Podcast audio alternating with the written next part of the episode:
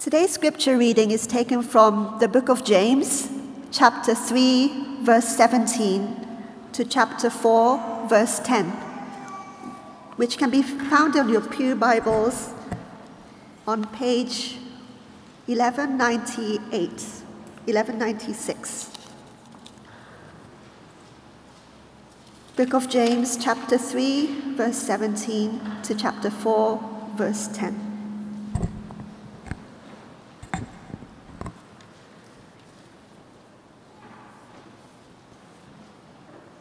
But the wisdom that comes from heaven is first of all pure, then peace-loving, considerate, submissive, full of mercy and good fruit, impartial and sincere. Peacemakers who sow in peace raise a harvest of righteousness. What causes fights and quarrels among you? Don't they come from your desires that battle within you? You want something, but don't get it. You kill and covet, but you cannot have what you want. You quarrel and fight. You do not have because you do not ask God. When you ask, you do not receive because you ask with wrong motives, that you may spend what you get on your pleasures. You adulterous people, don't you know that friendship with the world is hatred towards God? Anyone who chooses to be a friend of the world becomes an enemy of God. Or do you think Scripture says without reason that the Spirit He caused to live in us envies intensely? But He gives us more grace. This is why Scripture says, God opposes the proud, but gives grace to the humble. Submit yourselves then to God. Resist the devil, and he will flee from you. Come near to God, and he will come near you. Wash your, ha- wash your hands, you sinners, and purify your hearts, you double-minded. Grieve, mourn, and wail. Change your laughter into mourning, and your joy to gloom. Humble yourselves before God, and He will lift you up.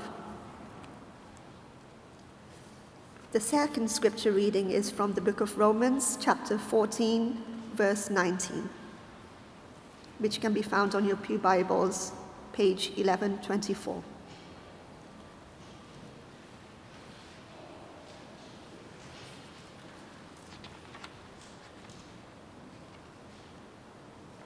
Let us therefore make every effort to do what leads to peace and to mutual edification. The word of the Lord. Good morning, church. It's really good to see you guys. You're very, very attractive people. Um, I'm super excited to get to preach here this morning and very excited to be preaching in this series. This series on how we live together and how we fight together and how we stumble together towards being the community of God, a place and a people where others might come to know His goodness on earth as it is in heaven.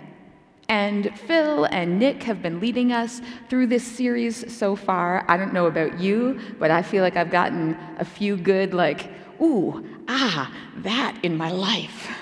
I feel like that good sermon around the, the log in my own eye and the speck in another's, which just, we just pause and, and congratulate Phil. I thought he did really good physical humor in that particular sermon. I'm all about the physical humor, also great theology.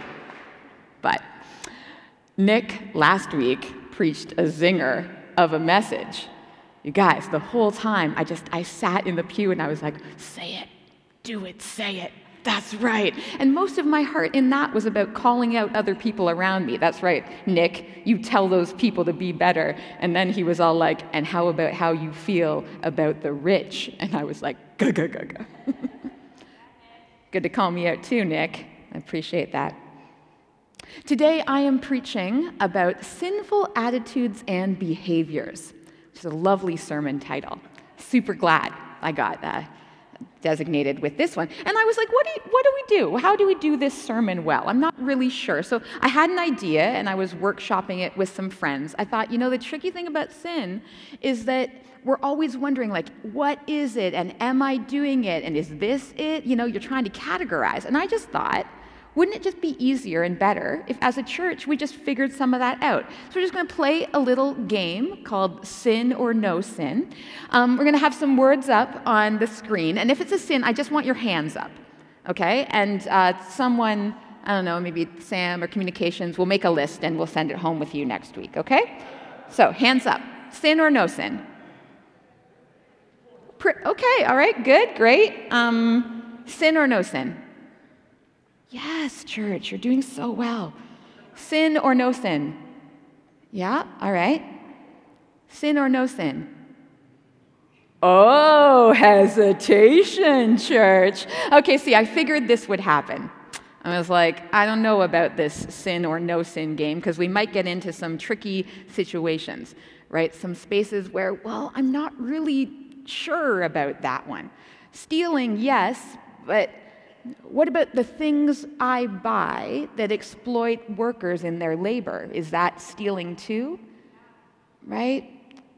Murder, yes, okay, but what about the behaviors that I undergo that actually diminish the life and the value of others' lives? What about that stuff? Plus, lists of do's and don'ts are almost always what ruins the church. So we're going to preach instead through James.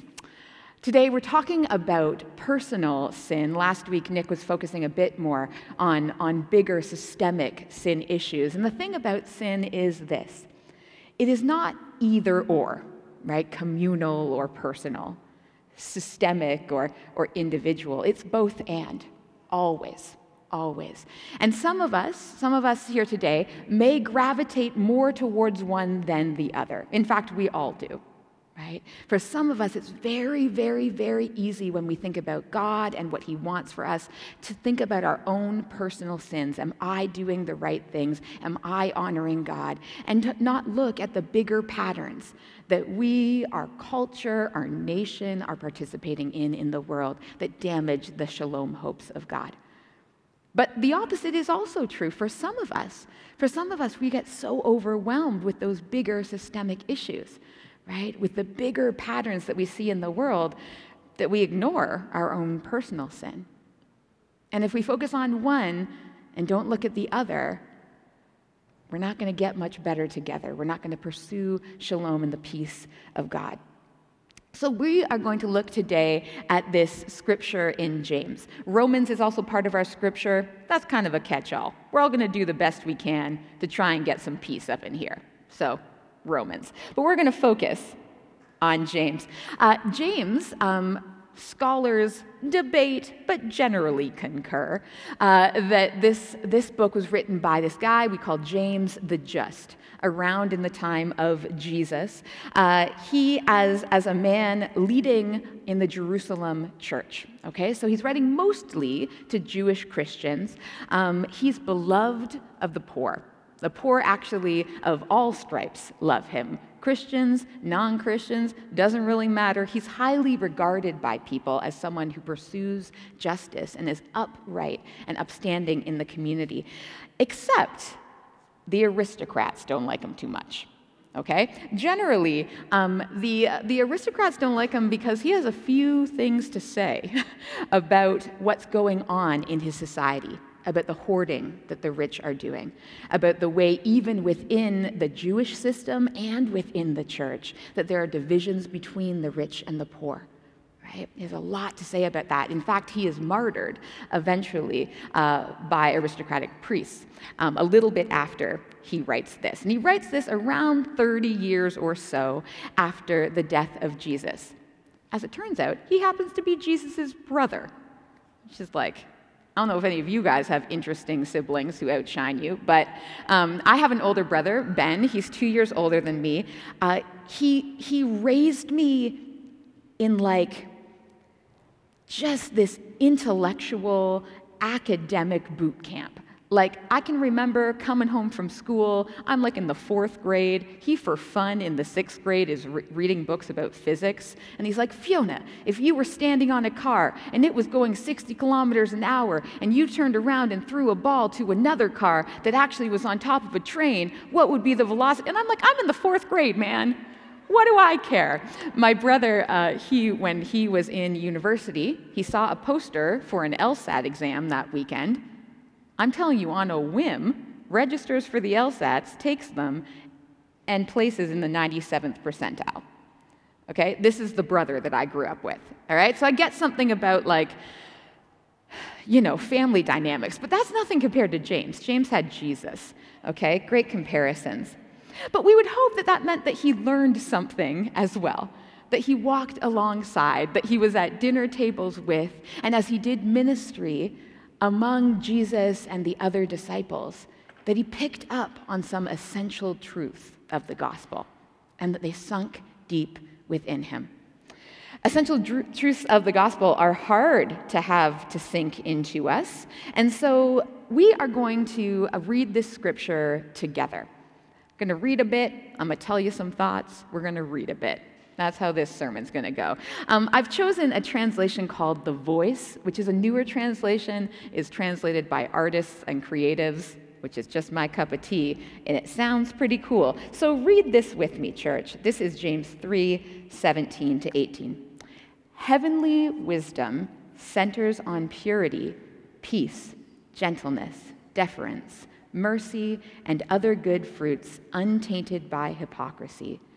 The seed that flowers into righteousness will always be planted in peace by those who embrace peace. This is how James sets out this section. He sets out this, the chapter actually by saying, be careful by, about being a teacher. Like, if you don't have to be a teacher, you shouldn't be a teacher because it's like really high standards. So, but that's neither here nor there. Heavenly wisdom centers on this purity, on this peace. And he says the deal with it is that it only happens, peace that is among you, peace that will be in your community, only happens if it is rooted, if it is planted in peace by peace. Basically just trying to make an argument that you don't get one without the other, that peace cannot be rooted in malice. It can't be rooted in evil.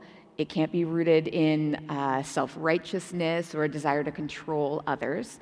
You can shine things up and make them look kind of peacey, but when the rubber hits the road, it's going to fall apart. If you want to see peace in your community, you got to start from the bottom. All right, we're going to keep reading. You can, you can read with loud voices together with me. Ready? I know I have a microphone, so think of how loud you have to be. Three, two, one. Where do you think your fighting and endless conflict come from? Don't you think that they originate in the pursuit of gratification that rages inside each of you like an uncontrolled militia? You crave something that you do not possess, so you murder to get it.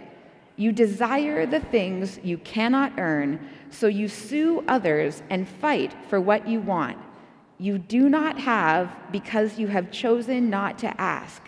And when you do ask, you still do not get what you want because your motives are all wrong, because you continually focus on self-indulgence. Dang, James. He is a thought. Sometimes I just think we should just read scripture aloud and forget the preaching, but I also like to preach, so I'm going to tell you what I think about this. He says, if you're looking at your community, if you're looking at your lives together, if you're looking at all of these struggles happening on the surface, and you're only looking at the surface, you've missed it. You've missed it. The problem is not up here.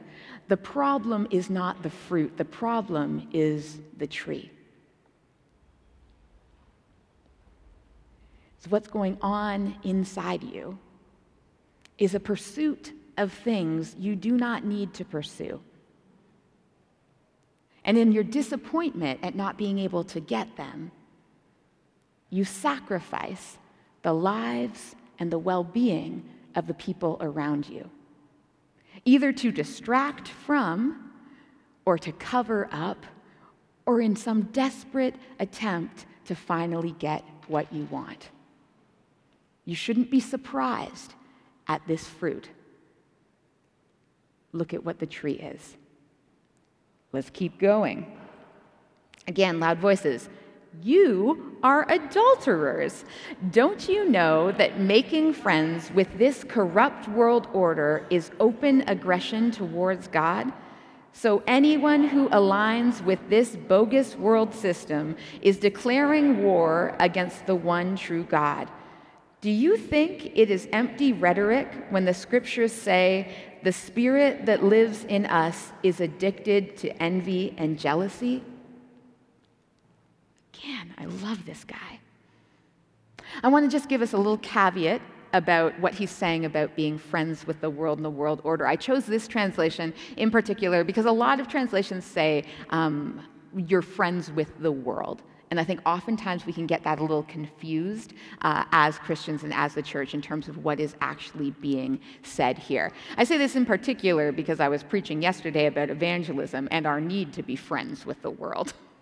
Right? And sometimes we get this confused. We as Christians decide to gather into this holy huddle where we say the way to be safe is to only know each other.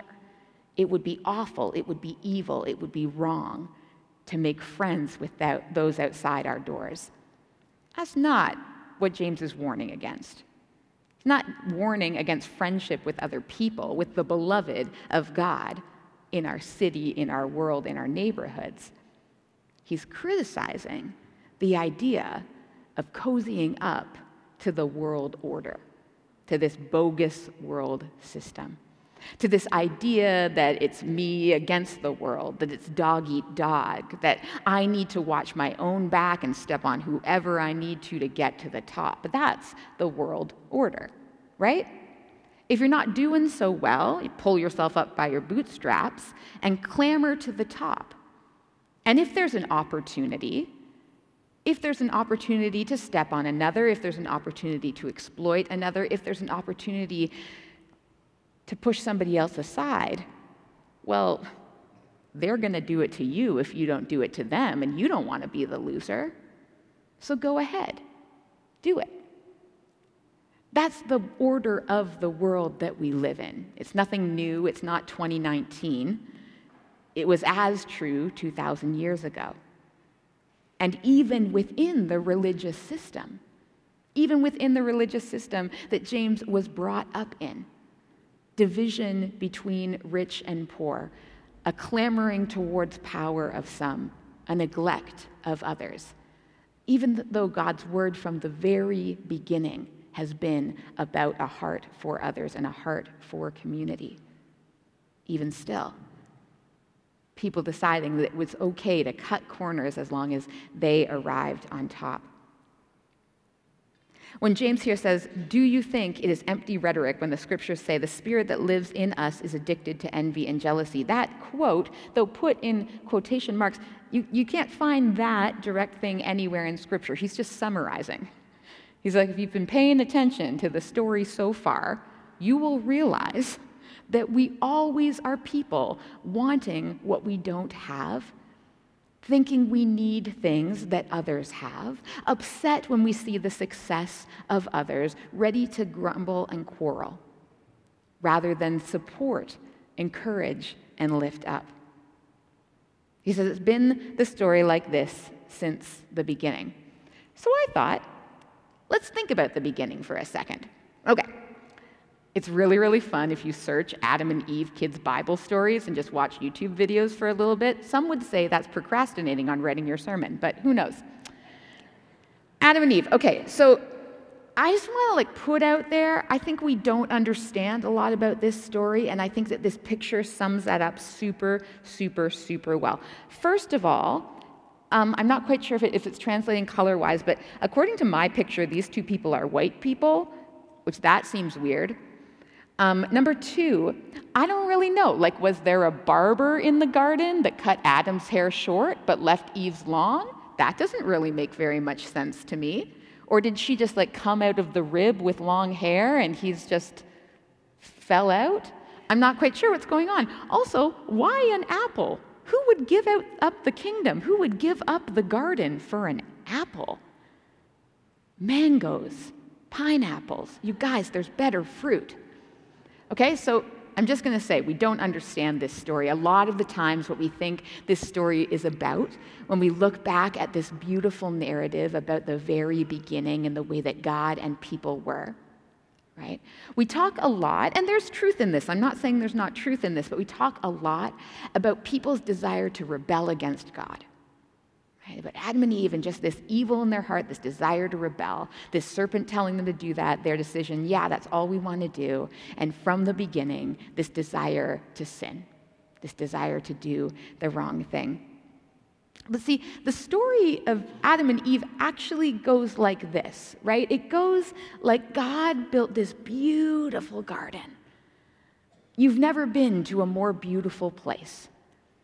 With all this different vegetation, with all these different animals, it was lovely. There was opportunity to, to work in that garden in a way that felt good, to plant and to tend with the Lord, walking in the garden in the cool of the day. There was this beautiful thing that was happening. And God made people. He made man. He said it's not good for man to be alone. He made woman. He said, you guys get to hang out forever with me in this garden where there's a lot more fruit than apples. You get to hang out here together. And what happened one day was that the serpent came to Eve, and what the serpent did not say is, hey, do you want to rebel? That's not what the serpent said. The serpent introduced the idea of eating from this tree. And when Eve protested, when she said, I'm not sure, I don't think we're supposed to do that, God said, no. The serpent said, God tells you not to eat from this tree because he is competing with you. He says don't eat from this tree because he doesn't want you to become wise like him. He wants to separate you from himself. He hopes that you have less power than he does. He's into hoarding, not generosity. He's into keeping for himself, not helping you out. If you want to have a chance, you've got to get yours. The story of sin, right? We call that sin, the fall, this original sin. The story is not about rebellion. The story is about misbelieving. Instead of understanding God is good and generous and made you in his very image, in the image of love. The original sin is about believing that you were actually made as a pawn. You were actually made as an enemy of God. You were actually made as something that he's going to oppress, and therefore he is one that you must defend against. Okay? This is original sin. If the serpent is right, right? Like, let's just, let's, I know we're in church, so we're like super not supposed to say that, but imagine if the serpent is right, then it just follows God is the enemy, right? That's how we need to think about God. We are on our own. You are on your own in this world. And all is justified. All is justified in the name of self-protection. Cheating, lying, stealing, murder, of course. All is justified. Why wouldn't you? Why wouldn't you be suspicious about the people in your neighborhood, about the people in the pew beside you, if you're on your own and at the end of the day, it's about your capacity to save yourself? If the serpent is right, that's the thing that we have to believe. In a dog-eat-dog world, we judge ourselves by our intentions and other people by their actions. And that's the smart thing to do if you're on your own. So when I have interactions in my church community, when I have a conversation with someone that gets a little testy or I disagree with someone about something, I judge what happened by what they did and by what I was hoping to do. Does that make sense? And do we see how that leads us down very, very dark roads? Any of you who are in close relationships, a close friend, a familial relationship, a marriage, knows exactly what this is like, right? But I meant, and he did. We finger point like that. Thanks, Ashley. We're not allowed to be people who say, I wonder what she meant. I wonder what he was trying to do. And when someone says, but you did, we say, how dare you? What I meant to do was. Now, I also want to be very clear, because I think that sometimes, and particularly people in positions of power, which I am, via the fact that I'm on a stage, I'm also a white person, I'm straight, I live in Canada.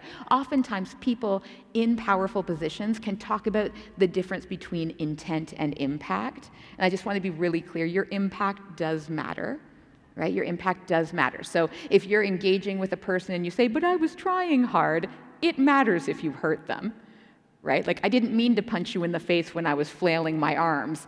If you made contact, you should still be sorry. But it's also important that we are people who pause and say, am I considering the intentions of the other? Or am I just judging the impact? Am I giving benefit of the doubt? Am I moving closer? In a dog-eat-dog world, you don't have time to do that. Self-examination also is dangerous in a dog-eat-dog world, right? I don't have time to stop and pause and say, did I do that thing wrong? Because if it's up to you, if you're on your own in an ocean without a lifeboat, to keep yourself above water, you can't pause. Any of you ever tried treading water? It takes constant energy, right? You ever seen a person who's near drowning be saved from that experience? They will literally drown a person trying to save them in order to keep their head above the water. If it is up to you to save yourself, there is no way to be generous. Grace is a fool's errand. It's exactly how you are going to be disappointed. It is exactly how you are going to be overlooked. It is exactly how you are going to be shamed when someone else beat you to the punch or climbed the ladder faster. And I want to be clear about the way then that this works out in terms of sin. It is either that we have no capacity to show grace to other people, right? We decide, I'm always right, and the thing I'm doing fi- is fine, and it was his fault or her fault or their fault. Or we have no capacity to show grace to ourselves, right? If the only way to survive is to earn my keep and earn my place, then I'm incredibly hypercritical of myself. I'm incredibly critical of the things that I do and the mistakes that I make, and I can never be loved and I'll never be enough, and I spend my life clamoring towards something I can never actually attain. If the serpent is right in a dog-eat-dog world, you guys, we're in big trouble. That's why I want to posit a different suggestion. How about the serpent's a liar? And we can joke about this and we can laugh about this because you've been in church before and you've heard the serpent is a liar, but I tell you, we live like he's a very, very truthy guy. If the serpent is a liar, then God is who he says he is. God is love. Not just God loves, not just God's into love. God is love. God is the best good intention for you. God is about your thriving. God is about the intention that your life would be rooted in freedom and grace, that you would be right, right, rightly related to him, but also to other people, but also to the earth. If God is who he says he is, he planned the whole thing good from the beginning, and by his Son and by his Spirit is returning us all back to that shalom. If God is who he says he is, we were made in his image, which means that we bear the image of love and can. We have the space and the freedom to turn to the other, not with suspicion, but with generosity, with interest, with curiosity, in how exactly it is that I am made in the image of God, but you are too. And what does that mean about God? And what does that mean that He is like? And what kind of joy does that mean that we get to partner in pursuing together? Church, if the serpent is a liar, God is who He says He is, we are made in His image, then the truth is that there is no need for sin. Like, it is literally useless to us.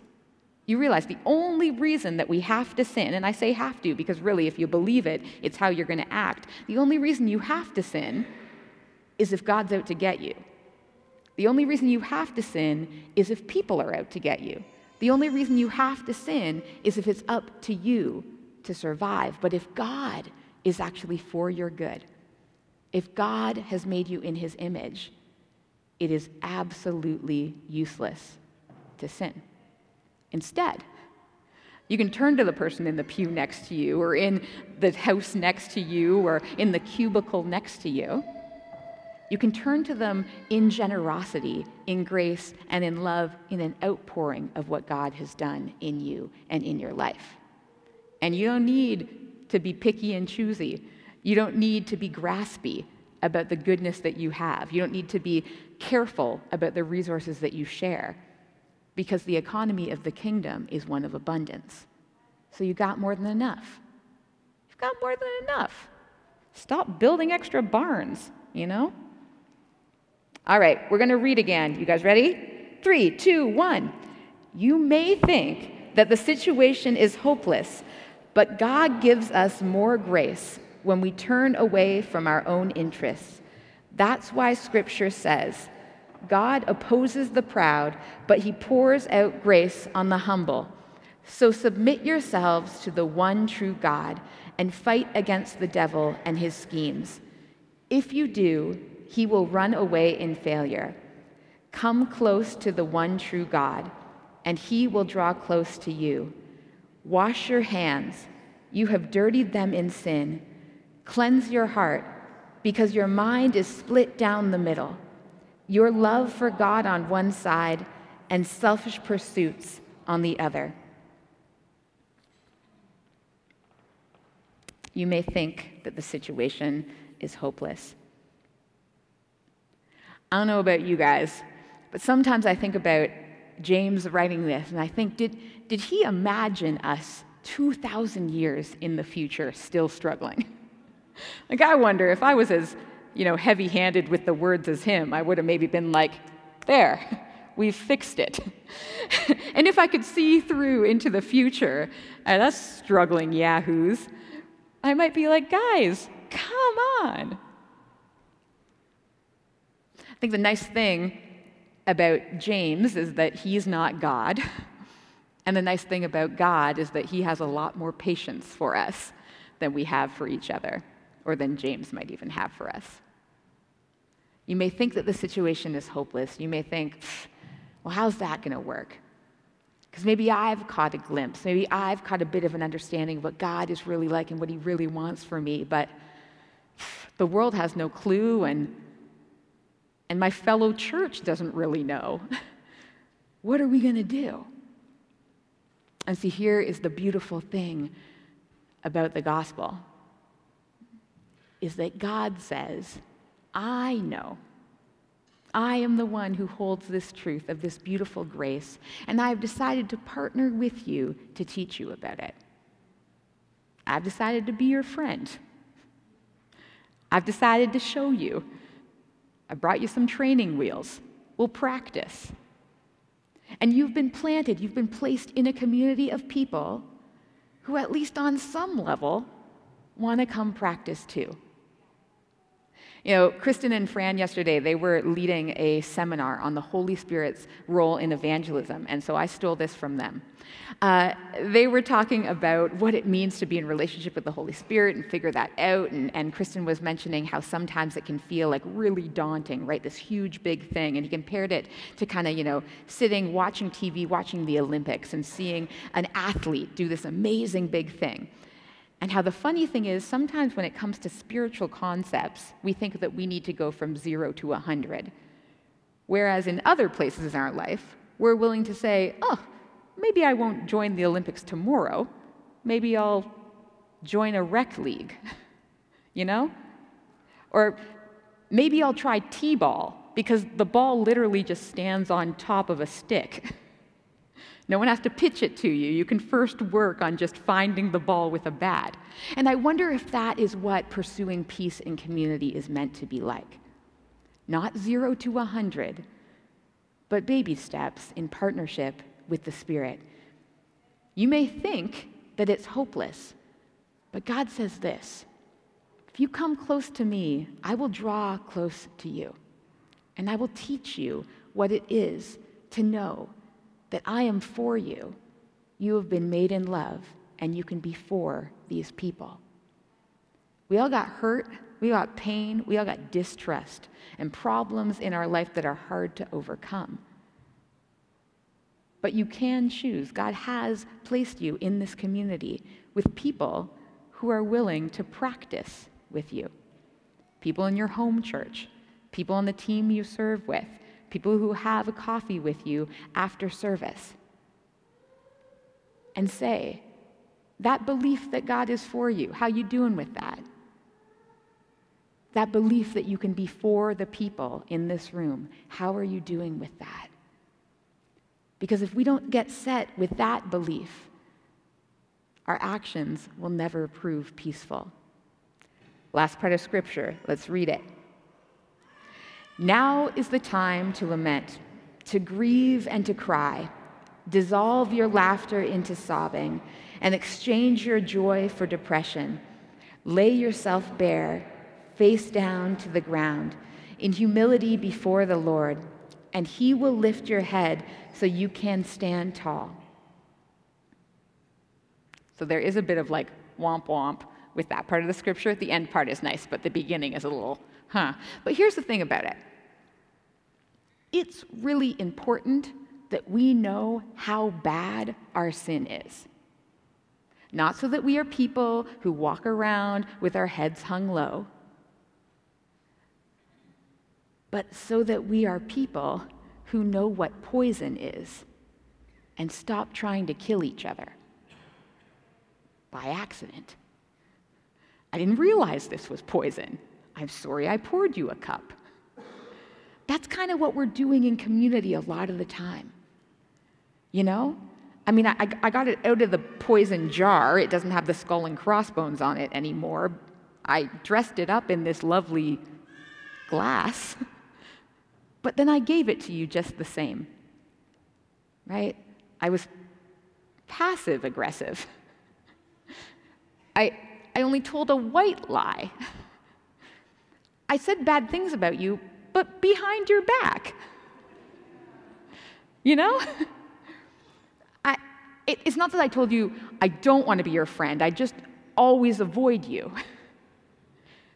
And, and we think that that's, that's cool, right? We think that's just, it's not a big deal. And James is trying to preach to the church. You remember, he is in the early church, the early persecuted church, right? That they're like, it's a hope and a prayer. Will this thing last?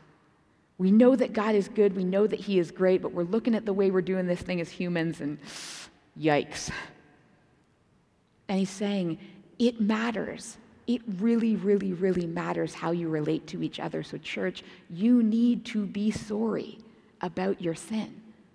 You need to lament your sin. Again, not because of what a bad person you are, but because of how destructive it is to believe lies. And if you don't hate lies, how are, how, lies, how are you going to love the truth? If you don't hate lies, how are you going to love the truth? You've got to be a people who love the truth. See, we're wrapping up in case you're wondering time-wise, because I can go. Here's how I think of this sometimes, the way that we are in community. I think about the idea of dandelions, of weeds. And I think about what exactly is happening when we just let them grow, when we just let them grow in our gardens. Initially, they look pretty nice. Like, the yellows are very bright. And it maybe takes a bit of time. This is a time-lapse video of a month, okay? So think about how much slower if you slowed it down. What happens with these dandelion heads, anybody here who knows anything about gardening knows, if you want to get rid of a dandelion, you can't just pick off the head of it, right? I've, I fear sometimes it's not just that we're trying to pick the heads off of our sinful behaviors. We're actually thinking, I know how to get rid of this thing.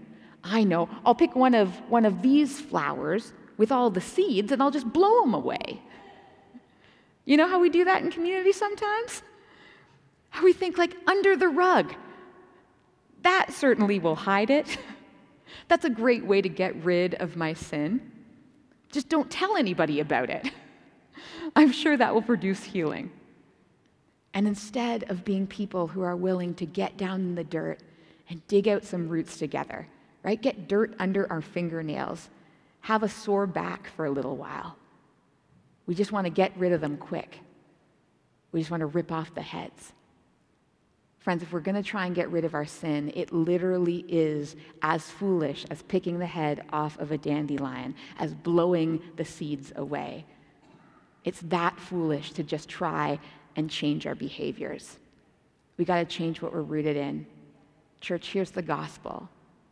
You are the beloved of God, and your belovedness is non-negotiable. But better than that, it's not just a message for you. The you that God speaks is a y'all.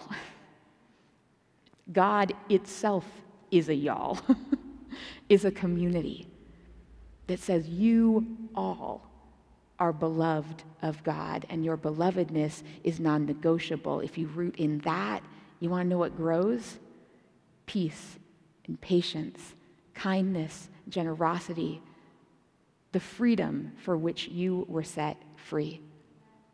And church, we get, we get the opportunity to live that life, to root in the truth of belovedness, to root in the experience of generosity, and to see a garden grow that is not weeds, but that produces fruit, that feeds the people, that produces trees and branches where the birds find their home and their shelter.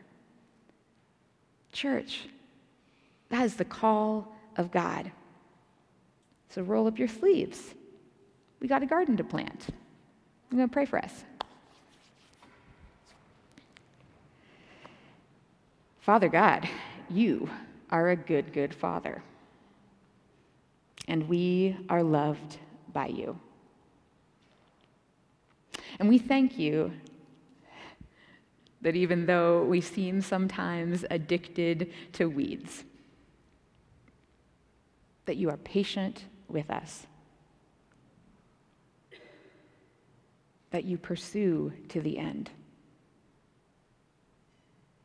God, we praise you for the hope that you have for our community, and we declare our need for you to teach us how to garden, to uproot the lies. God, we pray against the work of the enemy that sees the good and beautiful garden that you have created and wants to destroy and wants to steal and wants to teach us to root in lies. So we throw ourselves on you and your grace. We ask for help. God, would you teach us? Would you teach this church? Would you teach this family how to root in love so that we can act that out as well? Would you teach us how to pursue repentance, to extend forgiveness and favor, to receive the same? Would you allow us to catch a vision of your shalom? of the community you have made us to be, so that we might participate with you in the restoration of the world.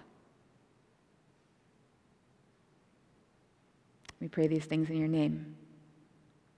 Amen.